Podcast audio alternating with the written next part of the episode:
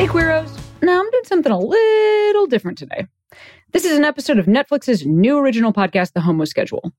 On each episode, join hosts Jasmin Savoy Brown and Liv Hewson as they check in with incredible creative queer folks and explore the wonderful, funny, and sometimes ridiculous parts of the LGBTQ plus experience and add new items to the schedule each episode. Liv is an upcoming guest on Queery, and Jasmin, yes, also going to come back and do an episode with us in the future. But on this episode that you're going to hear today of the Homo Schedule, they got Natalie Morales as she talks about her directorial debut, Plan B, what it's like to play an asexual axolotl, and the surprisingly public way she decided to come out with her mom. Come out, not with her mom, to her mom. I also know Natalie.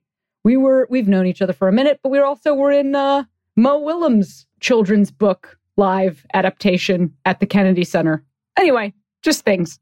If you like what you hear, you can find the rest of the episodes on the Homo Schedule podcast feed on Apple Podcasts or wherever you're listening to this now. Enjoy.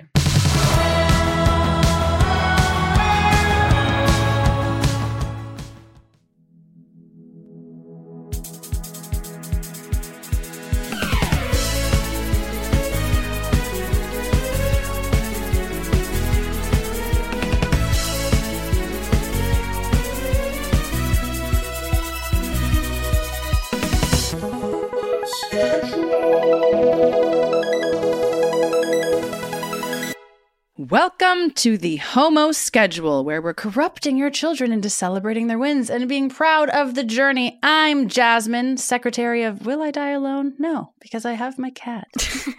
and I'm Liv Hewson. I'm chief liaison of making sure everyone gets to eat lunch together. That's very important. Let's review the minutes from last week's meeting. What have you got? What have you noticed? I've been thinking a lot about the importance of joy. And now I'm going to take you on a little journey. So, I've been having not the easiest time. And so I've been finding things to be excited about. And I come from a family on my mom's side, my white half, that um, loves to laugh. My mom raised me with all of her siblings. She has three sisters and a brother. We just love laughing together. And I haven't seen my family in a while. And I'm going to be seeing my mom very soon for her birthday party. And what I did was I hired a choreographer who's a friend of mine to choreograph a flash mob for my mom's birthday party because she loves flash mobs and she's always wanted to encounter one. And I've been slowly learning the dance every day. And every single time I work on this dance, no matter how grumpy I am, no matter how sad I am, it fills me with joy and it turns my day around. And also just picturing her face when she sees us all burst into dance. She's going to be so delighted. And I imagine her laughing, which makes me laugh, which makes me happy. Joy really is so important. It can just turn everything around. And so, you know, today I'm just saying chase joy, find it wherever you can, even if it's minimal, even if you have five minutes to go literally sniff a rose, freaking do it because it'll make you feel better. What song is the dance to? I want to dance with somebody. That's awesome. I want to be alone. that song. And I just cannot wait. I also hired a photographer so we can capture my mom's pure joy in the moment when it happens. That's awesome. What's been on your mind? I've been thinking about clothes. Um, I've yeah, me me and clothes have like had a historically very fraught relationship. I was thinking about them a lot lately because we've been working a bunch. So I've just been like showing up to work in like sweatpants and then putting a costume on and wearing that and just like not like not really like wearing clothes normally Mm-hmm. which um has always been soothing to me because I, I like not thinking about it really. But i you know i i'm non-binary so there's some like gender and dysphoria baggage for me with clothes and like i'm an eating disorder survivor. And so it's like ah clothes yeah great fun right? And when i was a teenager i was uh, bullied about the clothes i wore. And so it's just it's it's all great. You know it's sick. There's a Um, lot there. But I've been kind of quietly in like my adult life now, like especially as like a now sort of out non-binary person. It's like I'm 25. My body is this now. I'm not getting any taller. It's like the changes that happen to it won't be as like alien and short term anymore Mm-hmm. For most most of the time. I mean, obviously you can't predict the future, but I'm feeling something settle. I think. In a in a good way.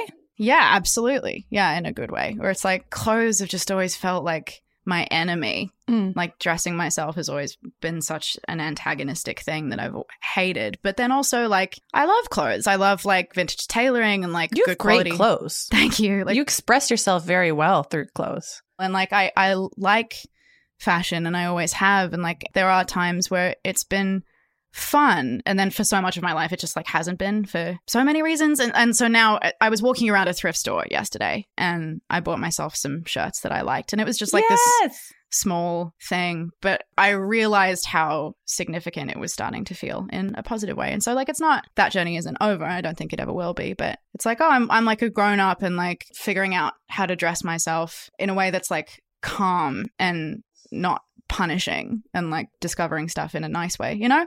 Does, it, does that make any sense? Yeah. Thanks for sharing that. Will you describe one of the articles of clothing you bought yesterday that brings you joy? Well, it's interesting because I actually one of the things I bought yesterday was a skirt, and I haven't worn skirts or dresses in years, really. And um, the times where I did in my early twenties, it was partially because I was still closeted and like not really thinking about being like, well, I'll just do like I'll just do this. Like I wasn't thinking about things that I liked wearing, and uh, and so now I bought this skirt that I liked, and I'm just like, oh well, if I'm comfortable in my gender, and if I'm figuring out how to be comfortable in my body, and it's like I I do genuinely believe that clothing doesn't have gender, and people of any gender can wear whatever article of clothing, then it's like, then why have I created this like fear relationship around Mm. wearing skirts and dresses? It's like, well, I'm scared that people are going to think that I'm a woman if Mhm. if I wear those things, and it's like, well, they might, babe. Like like like pe- people might think that anyway. You like, I can't control that, Right. and so I'm figuring out how to do the things that I like anyway. And you looked fabulous in that dress at that party we went to recently. Thank you. Thanks for sharing all that. Well, Liv, I'm going to ask you what is on the agenda for today? Oh my God. Today we're talking to Natalie Morales. I'm so excited about this. Natalie Morales is an actor, director, writer, activist. She is the bee's knees. She really is. She made her simultaneous directorial debut with the film's Plan B, which premiered on Hulu May 28th, 2021, and Language Lessons with Mark Duplass, which won the Audience Award at South by Southwest. Can we talk about how amazing that is for her directorial debut? Yeah. Have you seen the trailer for this film? No, not yet. I ugh, ever since it debuted at South by, every month I Google when am I going to be able to see this movie. I've been reading a bunch about it, but I haven't seen any material yet, so I'm really excited. It looks so good. Anyway, so Natalie, she's an amazing director and also an incredibly prolific actor.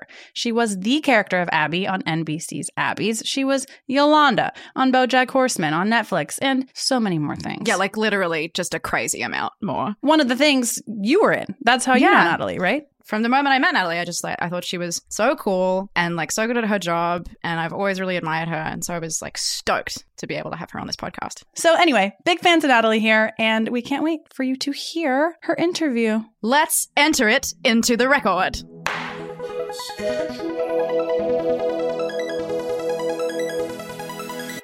Hi, Natalie. Hello, Liv. Do you want to introduce yourself to the listeners at home? Oh, I don't have any clever identifications prepared. Um, I'm Natalie Morales. I identify, I mean, my pronouns are she, they, or whomst, whatever you want. Um, I, I'm really down with it all. And uh, I guess I, I identify as an old typewriter. Ooh. Is it creaky? Not just dusty, still usable, but like tired and like a little dusty. I feel like we could dig into that, but I don't know if that if we should. I don't know if this is the time. no, you don't need to because it was just the first thing I thought of. It's not extremely deep. It's storied. It's beautiful. My name is Liv. I use they them pronouns, and I'm uh, the executive in charge of the filing cabinet where everybody's nightclub wristbands are kept. I love it. I'm Jasmin. My pronouns are she, her, and I identify as the one that got away. Natalie, you're just gay everywhere you go, including in your new role for the new Rugrats for Paramount. I'm so excited about that. Will you talk to us about that? Absolutely. I play Betty, who is Phil and Lil's mom. Icon. You're both younger than me, but I watched. Oh, I grew up on Rugrats. you did? Oh, Mhm. yeah. Really? The movies in particular. Yes. Yeah. Well, I certainly grew up on Rugrats. That, that makes me feel better. That makes me feel less old. Um, not that aging is a bad thing. Aging is a privilege. Amen. I love aging. I just figured you wouldn't understand. But for me, it was a huge, huge, huge deal growing up. So it was very, very exciting to get that role. And yeah, they they made old Betty gay. I mean, she was kind of gay in the original, like you Yeah. could tell, but now she's for sure gay. Yeah, there was always like a codified energy of like, oh, so something's going on there that I recognize. Yes, I trust this person. Yeah. in, in a deeper way. Yes, she was the one that wore the like big sweater with the like female symbol on it. Did, does And that have a better name than female symbol? I don't actually know, but I know the sweater you're talking about, and she would wear like a sports headband and chunky earrings. Yeah. Now she's wearing, I think, a Gemini sweater. Did she was gay when you were cast, or that was your idea? No, I think I think they she was gay when I was cast. They were always planning on making her gay, which was nice. Natalie, I was thinking about your body of work, um, preparing for you to come on the podcast, Oh my god. and I sort of made myself laugh because I realized how many characters you play that are from different LGBT walks of life. Mhm. Like I, you've played a lesbian just on Netflix like twice that I can think of. One of which on the show we first met on, working on Santa Clarita Diet together. Yes. And I, I just love that, like, you know, if, if you need somebody to play a lesbian on Netflix, you can call Natalie Morales. Uh, apparently, um, although I feel like I should like not continue to let myself be pigeonholed in that way, um, because like, listen, I'm all about representation, but also like, eh, reach a point where it's like, is this all you see me as? You've played a, an asexual axolotl. That's true. I did play an asexual axolotl. What's the second word you guys are saying? Axolotl. Do you know what that is? I don't. It's a walking fish. Yes, it's sort of like a underwater salamander type fish. It's very cute. They're typically pink. They have little like things on their heads and, and little arms, and they have little smiles. Um, they're a very adorable animal. My older brother had a pet axolotl when he was a teenager when I was younger. Really? Yeah, his name was Axie. Yes, I did that. That was on BoJack Horseman. Yeah, I, I mean, I think like hopefully those things are not the defining things about those characters. Although uh, the 100%. asexual axolotl, it definitely was because that was the entire story point. but uh, but on Santa Clarita Diet, for example, that was a really fun role to play because she was super religious and a cop and a lesbian, like a very seducing lesbian. Closeted or out? I feel like out, like totally out, but like Yeah. not really doesn't didn't care to talk to anybody about it, but just like existing. Yeah, I, I was very excited to go into costumes and be like, can I get some Wrangler men's jeans for this role? I know I have a vision for how I wanted to dress, and I want it to be like this. Um, it was very exciting. Incredible. I want to read a quote from an essay that you wrote Okay. and then ask you a little bit about that, if that's okay with you. Sure, yeah. You wrote in 2017 an essay for Amy Poehler's Smart Girls blog, and reading it healed the child in me. Oh, thank you. Here's a piece of it that I might cry again while reading. It's kind of long, so buckle up. I also think it's important that if there are any scared kids out there like I was, I can tell you that whole It Gets Better campaign is true. It does. And you're not weird, you're not bad, you're not unholy. You're exactly what God intended you to be. You are exactly what you were supposed to be because nothing is supposed to be anything except for what it is, even if not everyone understands that. You are an essential part of the world just as you were created, and I want to see you, the real you. Who? So I grew up very religious, and Same, yeah. oh man, the shame, the guilt, the self hatred was palpable. Um, and I think if I had read something like that from someone I looked up to on TV when I was younger, that could have changed the trajectory of my life. Not that it's it's going fine, but the the inner life might be a little healthier had I had that growing up. Yeah, same, same, yeah. I want to know what happened on a personal level and on a public level from your fans after you published that essay. Did anyone reach out and say thank you on Instagram? Like, just tell us about that. Yeah, lots of people. Um, it was a kind of healing and special time. Um, you know, I was already out to everybody except for like my family who so certain people in my family but like all my friends everybody that I you know I, I was I was very public about it in my personal life but um I'm also not in the um I don't know in the in the public life of like what people know of me as an actor I never talked about my personal life or my family or who I'm dating or anything because I don't want people to know like that- that's not your business you know?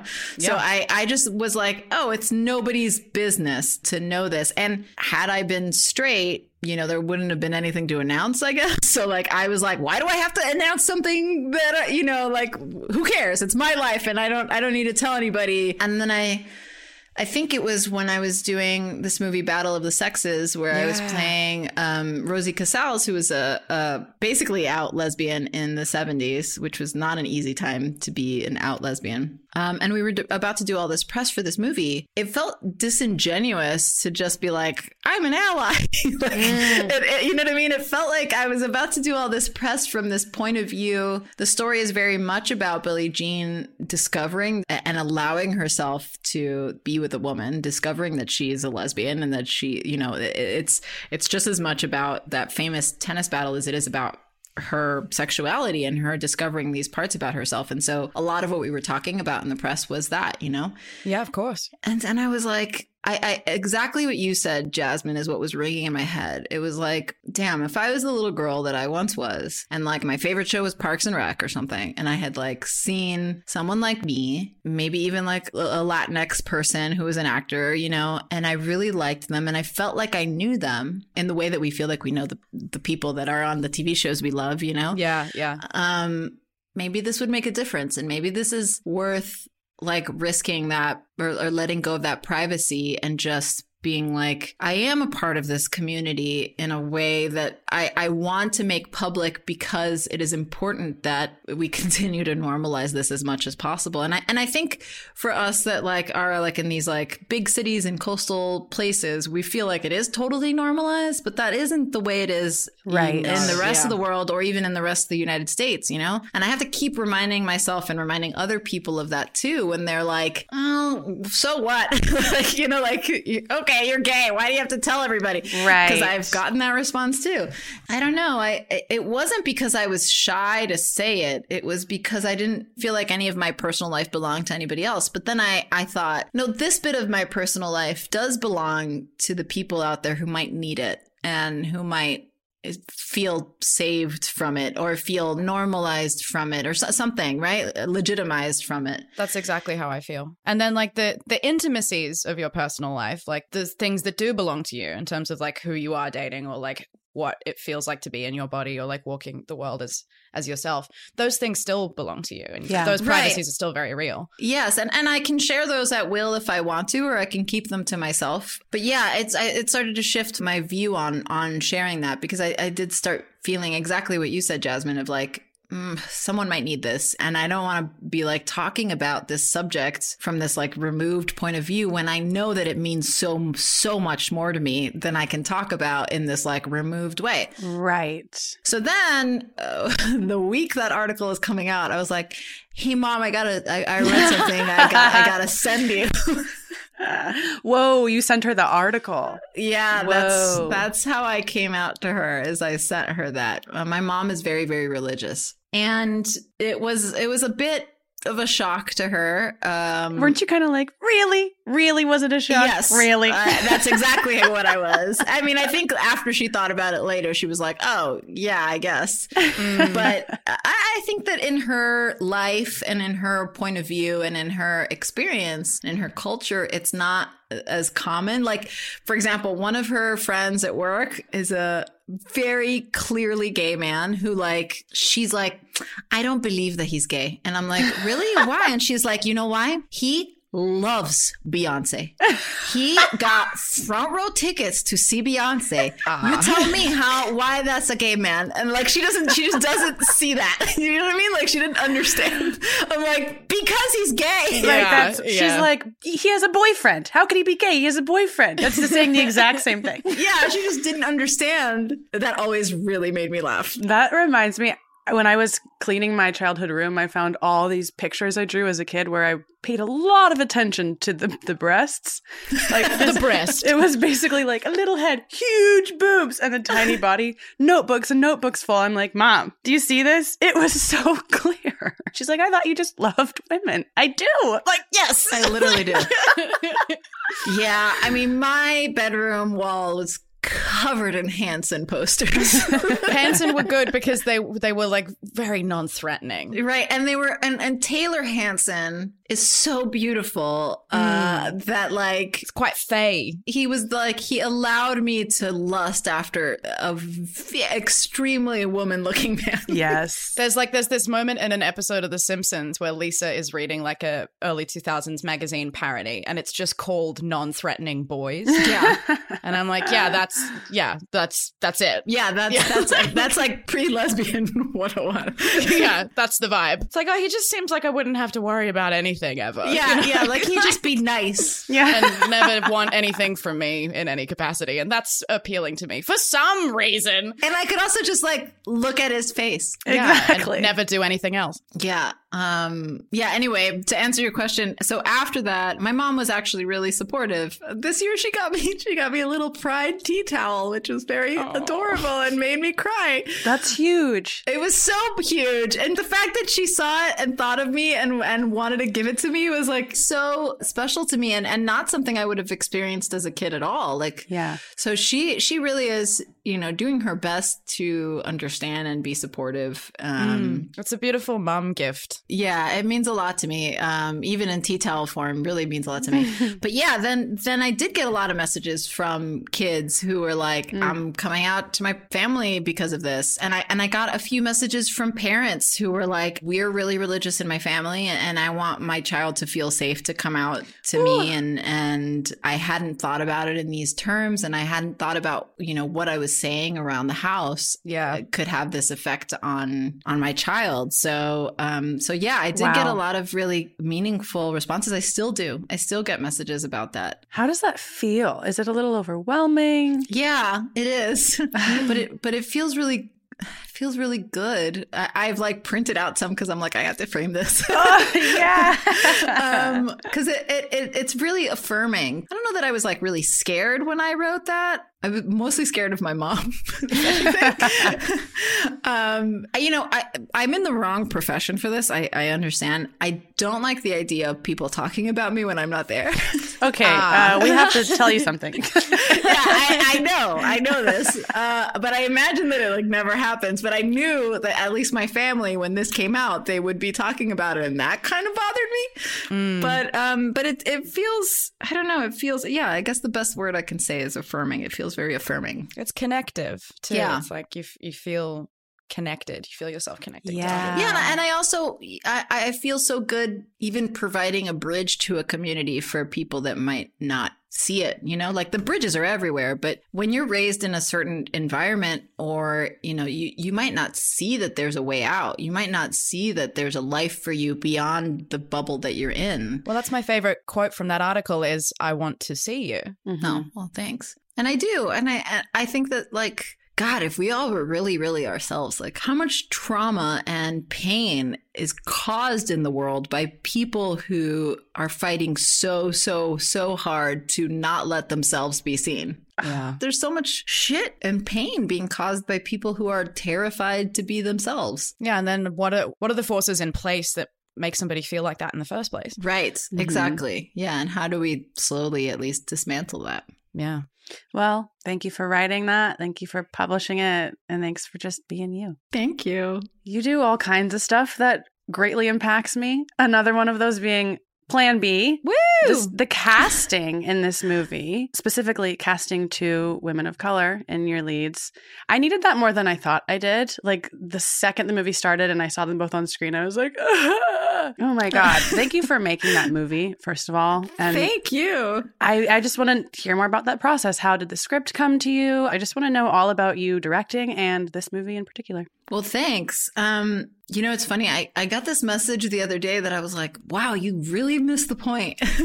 so, so Plan B is a movie about these two best friends, one of which is an Indian American girl and the other one of which is a Mexican American girl. And they live in South Dakota and it's, they're basically completely surrounded in, in a sea of white people as you are a lot of times when you're in South Dakota or in, the middle of America or, or when you're like the, the children of immigrants or, or whatever. And I got a message that was like, oh, why? There are only two people of color in this movie. Everyone else is white. And I was like, Oh. that's the point. Yeah. you, you missed that.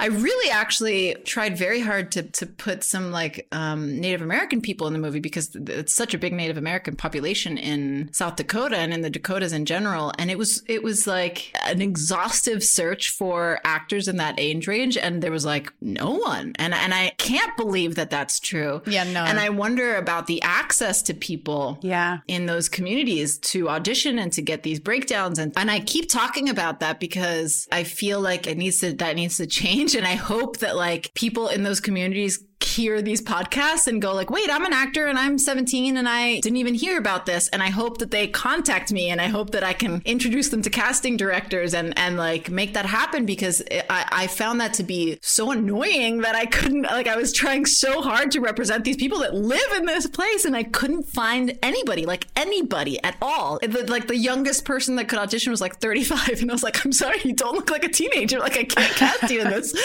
That's partly why projects like Reservation Dogs are so exciting. Exa- exactly. I know. And and I, I wonder what the casting process was for that because I'm sure that it was like very, very deep dive into communities that didn't have um, opportunities and discovering new actors and people that had not done any, anything. But beyond that point, thank you for saying that. It was also very, very healing for me to see women of color in these roles where they weren't relegated to the side characters and it was about them, but it wasn't about how they are marginalized Right. necessarily and there are some mentions of of racism and discrimination but that's just because it's everyday life. So it, we couldn't exclude that because that would be not accurate but i didn't want to make the movie about that. Um i had only directed um, an episode of the show room 104 uh, that's uh, was an hbo show by the duplass brothers but i knew like i was like i've never directed a feature before. There's like no chance i'm gonna get this but the story in here, you know, these two best friends that are in search of the plan B pill. Not not to toot my own horn, but I was like, I think if I make this, I can make this really cool. Toot your damn horn. Yeah, I was like, I have a vision for how to do this. Like, I, I want to make this just as disgusting and raunchy and as insane as all the movies we've gotten with like teenage boys where they Yeah. go and, you know, have to go to the cool party or get the girl a letter or get the alcohol or, you know, whatever. In this case, it's get the plan B pill. But I want to make it feel like the teen movies that we all grew up with and that we all saw that just happen to star boys. And all those movies, by the way, take place usually in these like bigger cities or wealthy neighborhoods or whatever. And I, and I wanted this to be the part of America people don't see and the people that America doesn't see and, you know, have their lives and, and their problems feel just as important and just as whatever. But I also was like, these teenage girls deserve all the raunchiness, all the craziness, all the insanity, but they also deserve for it to look beautiful. I want it to feel like gritty and real and I want you to see like that their skin has like marks on it and I want you to see them and I want you to feel the Americana of this and I want it to feel kind of iconic like the movies that we've seen before. I want their costumes to feel iconic like you remember them like somebody can dress up like them for Halloween, you know. Mm-hmm. Yeah, totally. That's that's the dream always. Yes, that's exactly what I was going for. So I pitched that to these producers because I, I was like, there's no chance I'm going to get this. So I'm going to pitch it how I see it. And if I get it, great. Then I'll figure out how to do what I pitched. um, and if I don't get it, then it's not the movie I wanted to make anyway. Yeah. Right? Yeah. Sometimes it takes giving your like letting yourself off the hook that much, like giving yourself permission to just go completely to the walls, being like, no, you know what, fuck it, this is exactly everything I want, and that it's it's so funny that like the often those are the times where you will end up getting it. Mm-hmm. And I did. They bought my crazy ass pitch of like, all right, so we're gonna see a penis. We're really gonna see a penis. I don't know. I feel like not not only do like marginalized groups always get these like sob stories about their lives, and like especially like with queer stories, it's always like tragic or like something awful always happens. So tired of it. and I definitely didn't want to do that, but I also wanted it to be daring and I wanted it to have that moment in the movie theater where you're like, oh shit, no, no, no, I can't look. You know, I wanted it to have all those elements and still have the heart get you through this like wild story. And then at a certain point in the movie, you're like, oh fuck. This is what this movie's about. These girls should not have been on this trip at all. I'm really thankful that I got to make it. It was a really uh is of an emotional experience for me. There are several points in the movie that I mean I've seen it a lot by now, um, and I still cry a lot. I cry at Lupe's scene in the car with Logan, and I cry at the end with Lupe and her dad, and I cry with Sunny and her mom, and I cry with them together, and it, it like really kind of heals my teenage soul in a way. And I'm happy to have had anything to do with something like that, you know. Yeah. And again, I say thank you. I feel like there's you. nothing else I can say. Um, because similar to your coming out in that essay, I think you know how big of an impact it makes, but you also don't know how big of an impact it makes. You know what I mean? I know how big of an impact it makes to me and to like maybe my immediate community and the people that reach out to me. But I mean, all of us do that, right? We all put stuff out in the world that a lot of people consume that we don't ever see or talk to. And we don't know the impact that that has. And so it's a big responsibility in a lot of ways that you can't, I feel like you can't take it too seriously, but at the same time, you have to know what it is. Right, right. If you take it too seriously, it's um you freeze up. Yeah. And it also becomes somewhat contrived, right? You just have to like Yeah. kind of do what you feel is the realist. yeah, I agree. we ask people a lot on this podcast about like um how they conceptualize success or like what their idea of success is their relationship to it. it like how how does that live in in your brain like with these artistic questions that are so important to you and like the things you want to accomplish how do you think about success Um, that's interesting. Do you mean success in like a in in a career way? Whatever, however you interpret it. yeah that's part of the question i guess I don't know. I don't know because I feel I honestly feel in general in my life and especially in my career, I feel like I 12 years ago did everything I ever thought I could possibly do. and so hmm. everything since then has just been like bonus rounds of like, what can I get away with?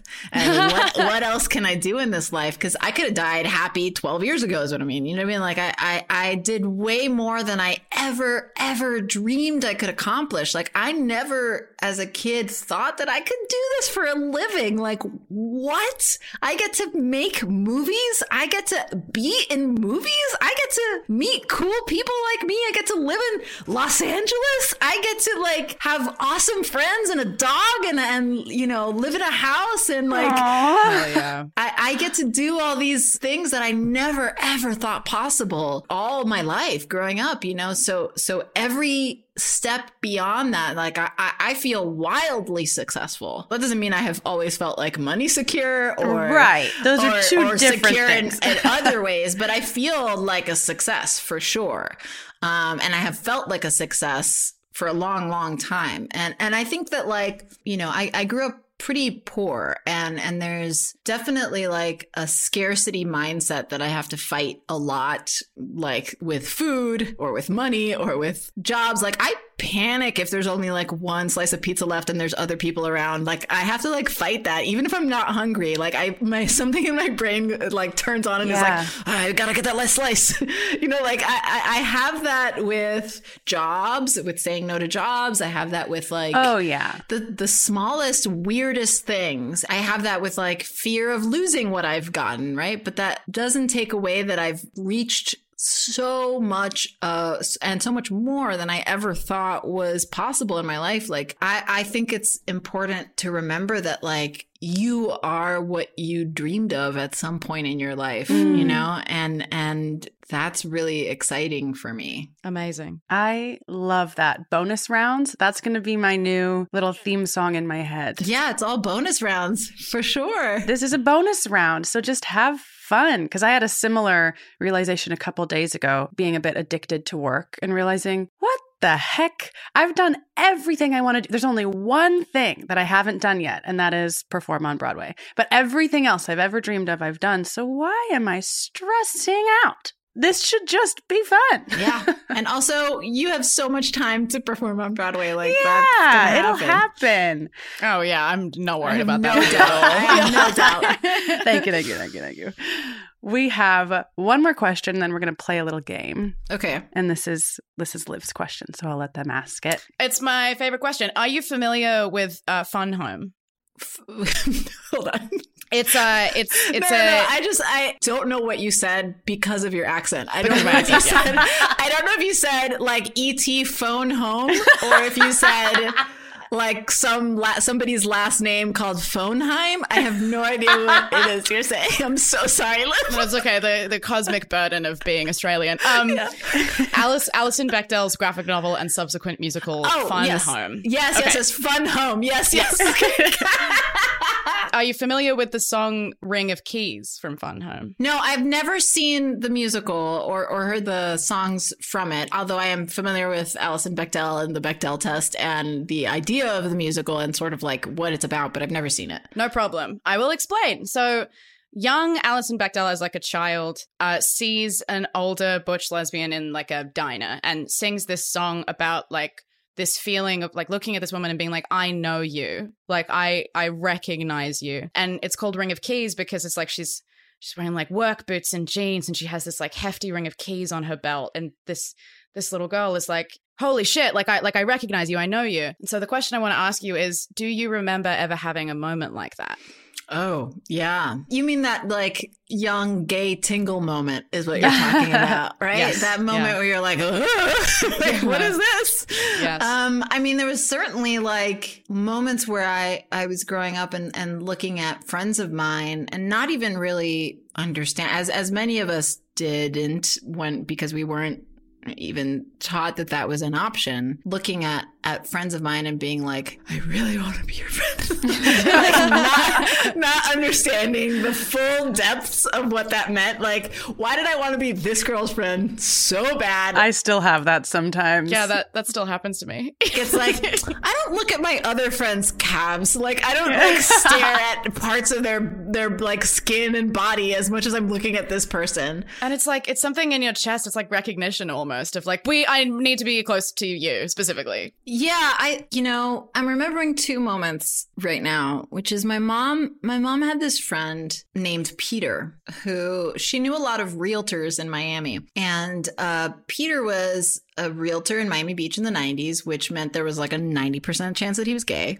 Um, and he was. And my mom was a single mom and, and we didn't have a lot of money, as I said. And I met Peter a couple times and he was this like fabulous gay man. And I would just like stare at him because I knew that like, I- I think in the in the Latin community, or at least in my community and in the in the Cuban community, like being a gay man for men, for like macho men, was like a no no. Like for your dad was a no no, but for the women had a use, right? You were a hairdresser, or you were a designer, or you were like you had hmm. some something to offer, and you were friends to these women, and it was a little bit more acceptable.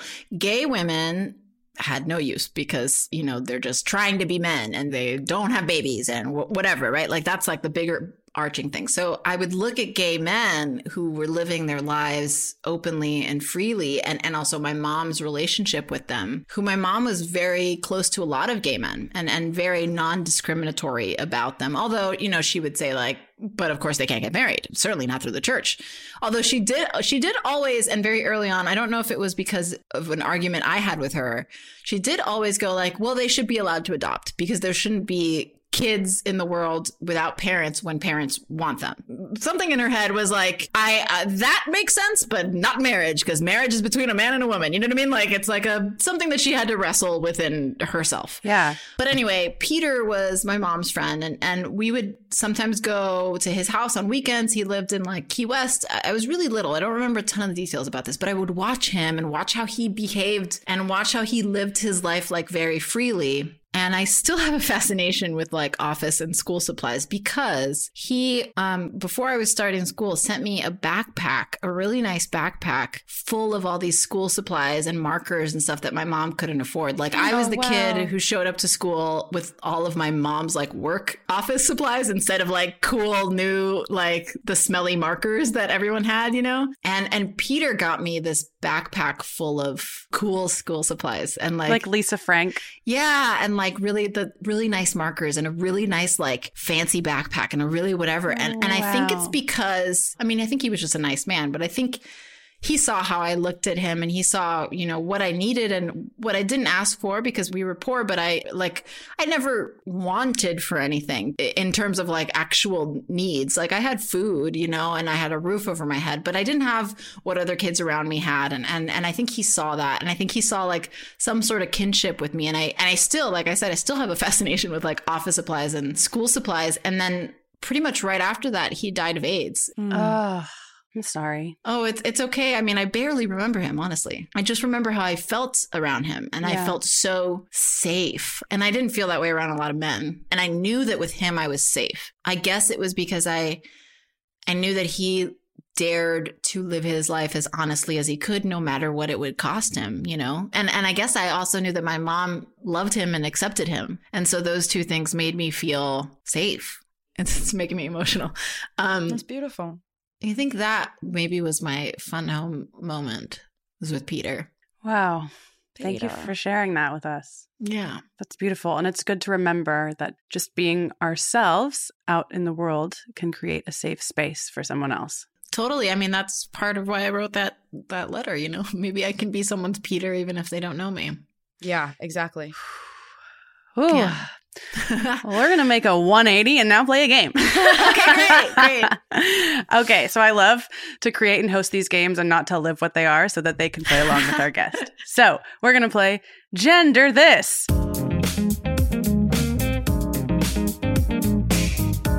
We play this because we think it's so silly that gender is a thing. And also, it's fun for Liv to gender things that aren't them. yeah, I love I love looking at like a, a sandwich or a pencil case and being like, this is a little guy. Like I, I love making gender um a table's problem instead of my problem. Sure. So I'm going to just say a bunch of words, and you guys are just rapid fire, whatever comes to your head, say what the gender is. Are we ready? Okay. Three, two, one. Nerf guns. Um, teenage boy. I yeah, feel. like Peter Pan, like, bo- boyhood, but like Yeah. not attached to anything. yeah. Night Shift by Lucy Dacus. Oh, that's like so universal. Yeah, I feel like that's totally genderless. Yeah, like but like moody, like a glass of red wine. Mhm. Okay. Norwegian Airlines. Lesbian. Yeah, Naps. babies. 90s hip hop. I stripper. Uh, doesn't matter genderless, but stripper. Yeah. Norton Firewall Protection. Oh, like uh, like that, like Hal from 2001: A Space Odyssey. Like Oh. like like like male voice, but robotic. Okay. Yeah, I see that. Natalie Morales' Plan B on Hulu. For anyone and everyone. It's a rainbow. yeah. Napkins. Uh, like a 80s businesswoman. Yeah, I was gonna say napkins are like a forty-seven year old white mom. Yeah, totally. Okay. These three are for Natalie. Never Have I Ever on Netflix. I I know this is gonna sound weird, but I feel like teenage boy. Okay. Uh, you know what? That checks out to me. Yeah, Netflix. Netflix in general. Yes. uh, uh, um, Netflix in general is Vin Diesel. Navel Oranges. Ooh, navel oranges are like like a hot non-binary girl on TikTok. Great. Liv, these are for you. Needlepoint. Oh, like uh like high femme, but like cottage core, like baking scones. I Mhm. dated her. Nine, the musical. oh, um, um, femme fatale, sleek, like black and white, like legs up to here, but like described in a man's voice. Like, sure, the dame walked in like this, Nine, the number. That also has legs. like a like a mother, like a like a earth mother. Okay, Natalie, Noah's Ark, the story. The spider going like, what? Liv. Nair, hair removal cream. like uh, an alien. Yeah. And for both of you, you know me, not having the police, aka abolishing the police. I, I I don't think that's even like a human in my perception or like a being. I feel like that's like a like a cloud of dust you walk into where everything's shiny. Mm, I love that. I back that. Okay. Thank you for playing You're, you're welcome. Gender This. And we're going to leave you on one final question for everybody to answer. What are you going to do this week to further the gay agenda? I mean, I think just like existing furthers it, right? But something more specific.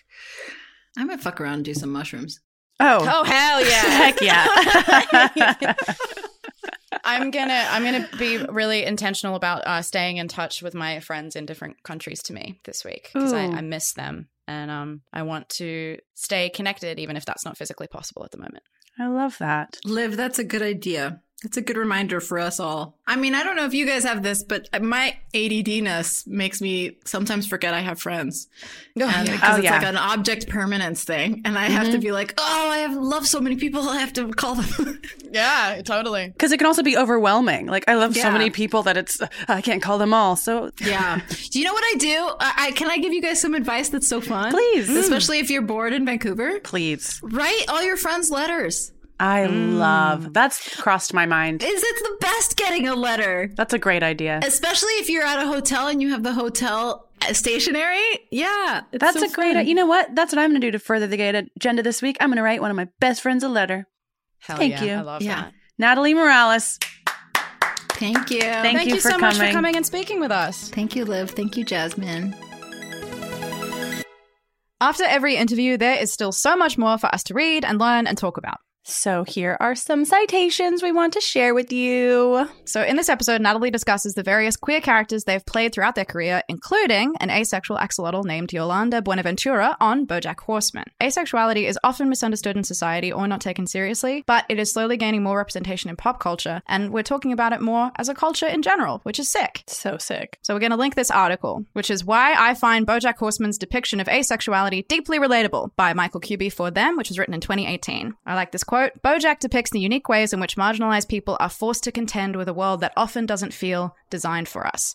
The link to that article will be available in the show notes. So here's an article I like. It's called Plan B is a winning comedy with some painful truths by Linda Holmes for NPR. During the episode, Natalie talked about what it was like to make their recent movie, Plan B. And this article is beautiful. It's talking about exactly what it says the painful truths for mostly young women and specifically young women of color trying to access abortion pills in specific states. Here's um, a quote that I really like. This is a gentle, goofy, sweet, and frank story about the importance of your best friends, the fact that people often love you more than you fear they will, and the concrete consequences of public policy debates that often don't even include the people who will navigate those consequences. It's a great article, quick read, and it's linked for you in the show notes. This has been the Homo Schedule. I'm Jasmin Savoy Brown, your host, producer, and creator of the show. And I'm Liv Hewson, your host and producer. The Homo Schedule is produced by Multitude for Netflix. Our lead producer is Eric Silver, our engineer and editor is Misha Stanton, and our executive producer is Amanda McLaughlin. Be sure to follow Most, Netflix's home for LGBTQ plus storytelling on Twitter and Instagram at Most. And the best way to help us keep advancing the gay agenda is to tell a friend about the show. So post about us on socials or text someone a link to your favourite episode. We'll see you next week. This meeting has been adjourned.